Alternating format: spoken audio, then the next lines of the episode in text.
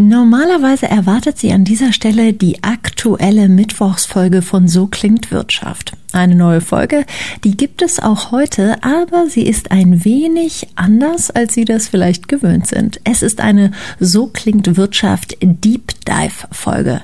In unregelmäßigen Abständen werden diese demnächst samstags erscheinen. Dort tauchen wir besonders tief in die Zukunftstrends und Themen unserer Zeit ab, die Unternehmen bewegen. Und das hört sich etwas anders an, als Sie es vielleicht gewohnt sind. Was ich damit meine, hören Sie gleich selbst. So klingt Wirtschaft Deep Dive. Themen im Tiefenrausch. Digitalisierung kennt wenig Stoppschilder. Der Onlinehändler, bei dem man plötzlich auch Kredite aufnehmen oder in Raten zahlen kann. Der Kochmaschinenhersteller, der zusätzlich eine kostenpflichtige Rezept-App betreibt. Der Kühlschrankbauer, der auch zum Lieferdienst wird. Alle drei Beispiele zeigen, die Digitalisierung des eigenen Geschäftsmodells ist das eine, das Erschließen von völlig neuen Bereichen, vielleicht auch außerhalb der eigenen Kernkompetenz, das andere. Wo fange ich also an und welche Stolpersteine können Unternehmen dabei großzügig umgehen? Alles Fragen, die meine heutigen zwei Gäste beantworten können, denn sie beraten deutschlandweit Unternehmen zu genau diesen Themen und wünschen sich vor allem mehr Mut. Warum erzählen mir also Nikolai Stankau, Direktor des Business Developments bei Red Hat und Christian Tölkes, Managing Director und Experte für Cloud-Strategien bei Accenture. Hallo, ihr zwei. Hallo, Jessica. Hallo, Jessica, grüß dich. Dann gehen wir den ganzen Prozess doch mal gemeinsam an. Wie ist das, wenn ihr in ein Unternehmen geht? An welcher Stelle fangt ihr an zu schauen, was lässt sich digitalisieren, was muss noch passieren? Nikolai. Ja, die erste Sache ist erstmal, dass, mich, dass man sich genau anguckt ähm, und sagt, was ist denn, wie sieht die IT-Infrastruktur aus und wie sehen die Prozesse aus? Und ähm, das meiste, was wir vorfinden, sind eben, sag ich mal, eine sehr heterogene IT-Landschaft, die über die Jahre gewachsen ist. Und im Hintergrund ist es so, dass dort aber noch ganz, ganz viele Prozesse nicht auch nicht digitalisiert sind, also auch noch mit, mit Papier zu tun haben.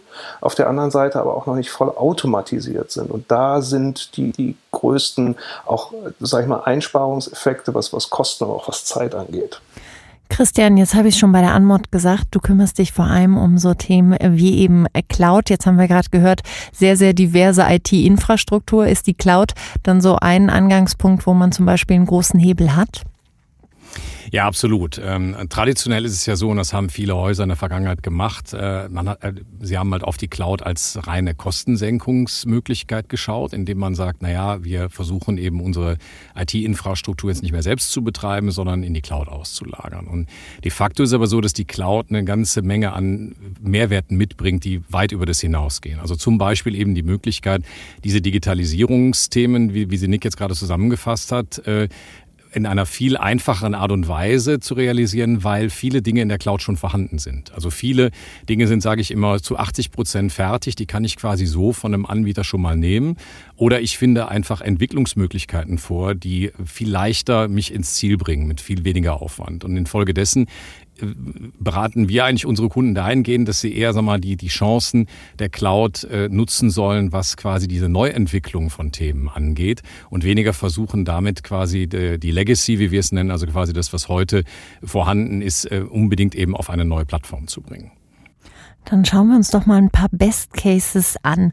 Was sind denn so Sachen ähm, oder Kunden, die ihr beraten habt, Namen müssen nicht fallen, wo er gesagt hat, hey, da hat jemand wirklich mal um die Ecke gedacht, da hat er sein eigenes Geschäftsmodell wirklich erweitert. Wir sehen zum Beispiel das Thema Autoversicherung, ne, Pay as you go. Ähm, gerade jetzt in Corona-Zeit eine schöne Alternative, wenn man so, solche Möglichkeiten hat, die werden heutzutage schon umgesetzt. Ähm, wir sehen äh, Lebensversicherer, die ihren Kunden äh, eine Apple Watch oder einen Schrittzähler schenken und wenn er pro Woche so und so viele Schritte macht, dann kriegt er bei Starbucks seinen Lieblingskaffee. Also das sind so ganz innovative Dienstleistungen, die wir, die sich aus diesem Zusammenspiel, der Christian sagte es schon, verschiedene Cloud-Technologien, mein Datenbestand, den ich von den Kunden habe und hiervon eben personalisierte Angebote zu schustern. Ähm, das ist das, was wir momentan so im Markt sehen. ich würde gerne mal einen Case nehmen, der vielleicht gar nicht so spektakulär ist, aber total äh, äh, aktuell und vielleicht auch so ein bisschen demonstriert, was eigentlich möglich ist. Also vor ziemlich genau einem Jahr, als die Covid-Pandemie ihren Anfang nahm, war ja die Herausforderung, dass die Corona-Hilfen irgendwie von den Banken schlussendlich oder von den Förderinstituten zu den Kunden kommen mussten. Und ähm, wir haben damals mit einem großen deutschen Geldinstitut innerhalb von fünf Tagen die Antragsstrecken gebaut, die nötig waren für die äh, Kleinunternehmer, aber auch Mittelständler, um eben einen Antrag bei der Bank zur Bewilligung dieser Kredite dann zu bekommen. Haben denen dann an die, haben diese Strecke an die, an die Förderinstitute, also an die KfW und so weiter angebunden etc. Das heißt also, mir geht es eher darum, nochmal rauszustellen, was eigentlich möglich ist, wenn ich die richtigen Voraussetzungen geschaffen habe, was Digitalisierung angeht. Nicht nur technologisch, sondern auch organisatorisch und vor allen Dingen schlussendlich im Mindset. Ja? Also, dass die Leute wirklich sagen, okay, ich kann mich so einer kurzfristigen Herausforderung auch stellen, indem ich einfach mal die Ärmel hochkrempel, die richtigen Leute zusammenbringe und dann innerhalb von Tagen eher als Wochen dann etwas derart Wichtiges auch für unsere Gesellschaft zu Wege bringe. Wir hören hier also immer wieder von Unternehmen, die mit digitalen Dienstleistungen Geld verdienen. Aber wer sind hier eigentlich die Top 3? Ein kurzer Überblick. Rollen wir das Feld von hinten auf. Auf Platz 3 der weltgrößten Konzerne, die ihr Geld digital verdienen, findet man Baidu, quasi das chinesische Google. Werbeanzeigen garantieren hierfür 80% des Gewinns. 20 weitere stammen aus dem Mitgliederservice Aikiji, einem Streaming-Anbieter sowie Zahlungsdiensten. Tendenz steigend. Platz 2 geht an Facebook. Und obwohl viele dabei eigentlich noch an ein soziales Netzwerk und schicke Fotos denken, ist der Konzern längst ein Werbeunternehmen. Über 98% der Einnahmen stammen hierher der Minirest stammt aus dem Verkauf von Spielen und Apps. Platz 1, Sie ahnen es, Alphabet, Googles Muttergesellschaft. Haupteinnahmequelle, klar, alles rund um Werbung. Zwar verkauft der Konzern auch elektronische Geräte wie das Smartphone Pixel oder Smart Home Lösungen, aber diese machen nur knapp 15% des Umsatzes aus. Was alle gemeinsam haben, Werbung hat sie groß gemacht. Doch alle diversifizieren sich, investieren in Technologien wie künstliche Intelligenz und autonomes Fahren. Budget ist schließlich reichlich vorhanden. Ich weiß, das ganze Thema Mindset ist bei Red Hat immer ein riesiges Thema. Jetzt ist das ja immer so eine Sache. Wie kommt man auf gute Ideen? Wenn man da irgendwie so den Schlüssel für hätte, dann wäre man wahrscheinlich schon sehr, sehr reich. Man hört es bei euch beiden immer so ein bisschen raus. Ihr seid äh, viel einfach in diesem ganzen Bereich Finanzen, Versicherungen unterwegs. Wie ist das? Wie schaffe ich es da eben die Leute, ähm, die da arbeiten, wirklich mal anfangen, ganz outside the box zu denken, Nikolai? Äh, wir haben bei Red Hat einen Leitspruch, äh, nennt sich We Grow When We Share. Also das bedeutet das Thema Kollaboration, Wissen teilen. Ähm, und dazu gehört auch, ähm, dass man das Wissen über die, die Fehler, äh, die zu teilen, damit andere nicht die gleichen Fehler machen oder davon lernen können. Und das zweite Thema ist, es gibt unheimlich viele Experten ähm, bei uns, bei Accenture, aber auch bei unseren Kunden und die richtigen Experten für die richtigen Themen zusammenzubringen. Es braucht schon äh, einen anderen Mindset in dem Sinne, dass man die, den, dieser Gruppe auch die Freiheit geben muss, ähm, in der Richtung zu denken. Also nicht irgendwas, was auf äh, instruiert worden ist von, von einer Management-Ebene und gesagt hat, ihr müsst das jetzt machen, sondern wirklich die Freiheit zu haben und zu sagen, was wäre die beste Lösung ähm, dann ist es schon so, dass wenn die Experten dabei sind, nachher doch eine Lösung rauskommt, die auch von allen getragen wird, weil man sie eben vorher ausdiskutiert hat, dann sich aber darauf einigt, die auch gemeinschaftlich umzusetzen. Wie groß ist denn das Problem oder ist es überhaupt ein Problem, dass man natürlich erstmal immer aus der Institution selbst raus innovieren will, dass man sagt, ah, wir haben hier diesen Prozess und den könnten wir ja so und so einfach machen, aber nicht guckt, wer ist denn auf der ganz anderen Seite, nämlich der Kunde und vielleicht will der was ganz anderes und den interessiert es überhaupt nicht, dass wir jetzt diesen einen Prozess besser machen, sondern der würde sich XYZ ähm, wünschen. Christian, ist das was, was du oft vorfindest, dass man sozusagen immer von sich selbst ausdenkt und eigentlich vielleicht von der ganz anderen Seite kommen sollte? Ja, absolut. Also insbesondere, man muss ja sagen, dass äh, traditionelle Organisationen so gar nicht aufgestellt sind, in Gänze vom Kunden her zu denken. Ja, also wir haben ja in den letzten Jahrzehnten, muss man sagen, ja auch aus gutem Grund eine deutlich stärkere Arbeitsteiligkeit gesehen in den Häusern sodass eigentlich so äh, dieser, dieser End-to-End, diese End-to-End-Sicht auf den Kunden jetzt nicht bei jedem mehr da ist. Ja, das heißt also, die Leute kümmern sich, sag mal, entweder um die Produkte, das heißt, sie denken sehr stark vom Angebot her. Und dann gibt's halt eben die Leute, die ich auch dafür brauche, die typischerweise in den IT-Einheiten sitzen. Die sind in den letzten 10, 15, 20 Jahren gerade im Finanzdienstleistungssektor sehr stark auf Effizienz gedrillt worden. Dass jetzt aus so einer Position kommt, jetzt die Kultur äh, herbeizuführen, die Nick gerade so schön beschrieben hat, also dass man sich zusammensetzt, hinsetzt und versucht mal wirklich mit einem weißen Blatt Papier vom Kunden herauszudenken, ist eine völlig andere Art zu arbeiten. Und es gibt gute Erfahrungen halt damit, dass man sagt, ähm, man, man gründet vielleicht kleine Bereiche im Unternehmen, die erstmal versuchen, anders zu arbeiten, wo man sich dann eben auch äh, eine temporäre Unterstützung reinholt von Leuten, die das schon mal gemacht haben, wo es auch methodische Anleitungen gibt und wo man einfach den Leuten diesen Freiraum auch vom Tagesgeschäft und von den Zielen, denen sie typischerweise tagsüber äh, unterliegen, einfach mal einräumt und sie einfach mal machen lässt. Produkte vom Kunden her zu denken, daran hakt es an manchen Stellen, wie wir gerade gehört haben. An dieser Stelle daher ein ganz kurzer Exkurs zum Thema, was ist eigentlich Customer Centricity und was ist die Customer Journey? Klar ist, Customer Journey und Customer Centricity sind in vielen Unternehmen Buzzwords. Oft werden sie synonym verwendet, zu Unrecht. Customer Centricity bezeichnet eine Unternehmenskultur, ein Mindset, das sich konsequent am Kunden und nicht am Produkt ausrichtet. Was erwartet der Kunde?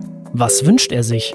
Was macht Dinge für ihn einfacher, nicht unbedingt für uns? Und warum will das Unternehmen genau diese Erfahrung liefern? Während Customer Centricity also eher das Warum ist, ist Customer Journey das Wie. Gemeint sind alle Erfahrungen, die ein Kunde an verschiedenen Punkten mit dem Unternehmen macht. Das kann auf der Website sein, aber auch in der Kundenhotline, dem Messebesuch und so weiter und so weiter. Ziel? All diese Erfahrungen sollten natürlich so positiv wie möglich sein. Das funktioniert aber eben nur, wenn, Sie ahnen es, das Unternehmen den Kunden in den Mittelpunkt stellt. Customer Centricity also. Umso mehr lohnt es sich hier oft zuerst anzusetzen. Jetzt ist es ja so, dass ich mir vorstellen könnte, speziell der Banking- und Versicherungssektor der steht schon ziemlich unter Druck. Da sind auf der einen Seite natürlich diese ganz neuen Fintechs, ähm, die auf den Markt kommen und irgendwie besonders kundenfreundlich sind. Da sind dann aber auch so Anbieter wie zum Beispiel große Vergleichsportale, wo ich also über dieses Portal mir Kredite ausrechnen lassen kann, mir Versicherungen geben kann und wo mir mal hinter vorgehaltener Hand gesagt wurde, hm, oft findet man da tatsächlich die besten Konditionen. Wie ist das? Wie gehen Banken damit um? Ist das, ist das wirklich wirklich eine Gefahr, ein Angriff oder seht ihr da wirklich auch Chancen, speziell für diese Branche durch Digitalisierung vielleicht sich nochmal komplett neu aufzustellen, Christian? Ja, also ich, äh, um die Frage erstmal äh, ganz einfach zu beantworten, ja, also es ist natürlich eine Bedrohung, weil sich diese Vergleichsportale eben genau zwischen den Kunden und das Institut drängen. Der Kunde geht halt nicht mehr wie früher in seine Bankfiliale, seine Hausbank und fragt doch nach einem Kredit für die neue Waschmaschine, die er sich am Tag vorher ausgesucht hat, sondern er macht das direkt über die entsprechenden Vergleichsportale. Und die Lösung oder die Chance liegt darin, dass, äh, um bei dem Beispiel der Waschmaschine zu bleiben, sich das Haus im Prinzip versucht, an den Punkt einzuhängen in den am Ende Erwerbsprozess dieses Gutes, ähm, wo die Kaufentscheidung getroffen wird. Das heißt, in dem Augenblick, wo der Kunde sagt, ja, ich möchte jetzt diese Waschmaschine haben, dass man dann die passende Finanzierungsform dann äh, bei der Hand hat, ist eine Möglichkeit, die man machen kann. Ja. Dieser Verlust der Kundenschnittstelle äh, ist nicht nur eine Sache, die jetzt von den Vergleichsportalen äh, ausgeht, sie geht von anderen Fintechs aus, sie geht insbesondere auch von den großen ähm, Internetriesen aus, also von, von, von Amazon, von, von Apple, von, von Facebook und so weiter. Also alle, die im Prinzip ein Interesse haben, die Kundenschnittstelle zu, zu besetzen ähm, und am Ende die Banken so ein bisschen zu einer Erfüllungsmaschinerie zu degradieren. Nikolai, hättest du irgendein Beispiel, ähm, wo du sagst, da ist eine Bank oder ein Versicherer einen klugen Weg gegangen, den vielleicht vorher noch kein anderer gegangen ist? Wenn wir uns mal das Thema Reisen und, und Flüge angucken und sagen, okay, ich habe eine, eine Reiseversicherung abgeschlossen und in dem Moment, wo mein Flug annulliert wird, ja, wenn ich in dem Moment ähm, die Rückerstattung automatisiert ähm, bekomme, das sind auch so, so neue Geschäftsmodelle, wo Versicherer versuchen, sich immer, sag ich mal, in, in eine einen positiven ähm, Interaktion mit dem Kunden zu begeben, anstatt immer aus dem Negativen heraus, ich muss jetzt zusehen, dass ich hier irgendwie ähm, mein, meine Versicherungen entsprechend angehe und, und den Versicherungsbescheid ausfülle äh, und die Claims-Regulierung hier mache. Ich glaube, speziell im letzten Jahr hätte das sehr vielen geholfen, wenn das ein bisschen einfacher gewesen wäre. Ähm, wenn wir jetzt auf all diese Cases schauen, jetzt haben wir viel über die gesprochen, die wirklich gut gelaufen ist. Was erlebt ihr aber in eurer täglichen Arbeit, wo ihr sagt, ach, da merken wir immer wieder, wenn es ans Thema Digitalisierung geht, das sind immer wieder die gleichen ähm, Stolpersteine, Christian? Also ich glaube, man muss sehr genau priorisieren, man muss sehr genau sich überlegen, was man tun will. Man muss vor allen Dingen auch sich überlegen, was ist denn am Ende der Zeitpunkt, zu dem ich feststellen muss, dass eine bestimmte Idee nicht funktioniert hat. Und dann stoppen und das Geld, was man zur Seite gelegt hat für diese Ideen, dann für andere Themen äh, verwenden, über die man sich idealerweise zwischenzeitlich schon Gedanken gemacht hat. Ja, es gibt ja die bestehenden Geschäftsprozesse, die man vereinfachen möchte. Die Schwierigkeit ist hierbei die Komplexität der verschiedenen Systeme. Und da muss man zusehen, wie kann man das in kleine Schritte machen, anstatt den Big Bang Approach. Wenn ihr jetzt mal euch wagt, ähm, ein wenig in die Zukunft ähm, zu schauen und das vielleicht speziell auf die Branche, in der ihr eben unterwegs seid, spricht Finanzen und Versicherungen. Wie glaubt ihr, wird sich das in den nächsten fünf Jahren nochmal verändern?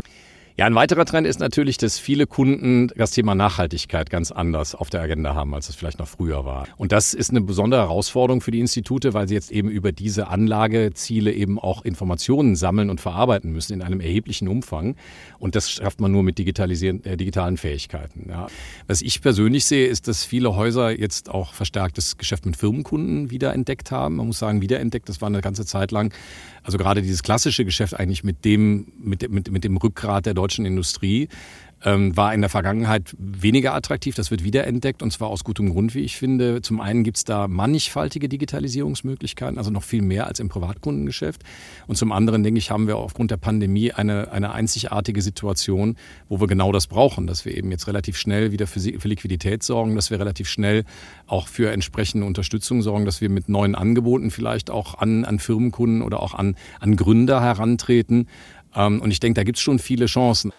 Ja, also was wir sehen ist, was, was Christian schon sagte, der Kundenfokus und der Mehrwert hier, hierüber über ein Ökosystem von Drittanbietern. Das heißt zum Beispiel, wenn ich in den Zahlungsverkehr mit eingebunden werde, kann ich meinem Kunden eben eine Versicherung anbieten oder ich kann ihm eben äh, Teilzahlungen anbieten.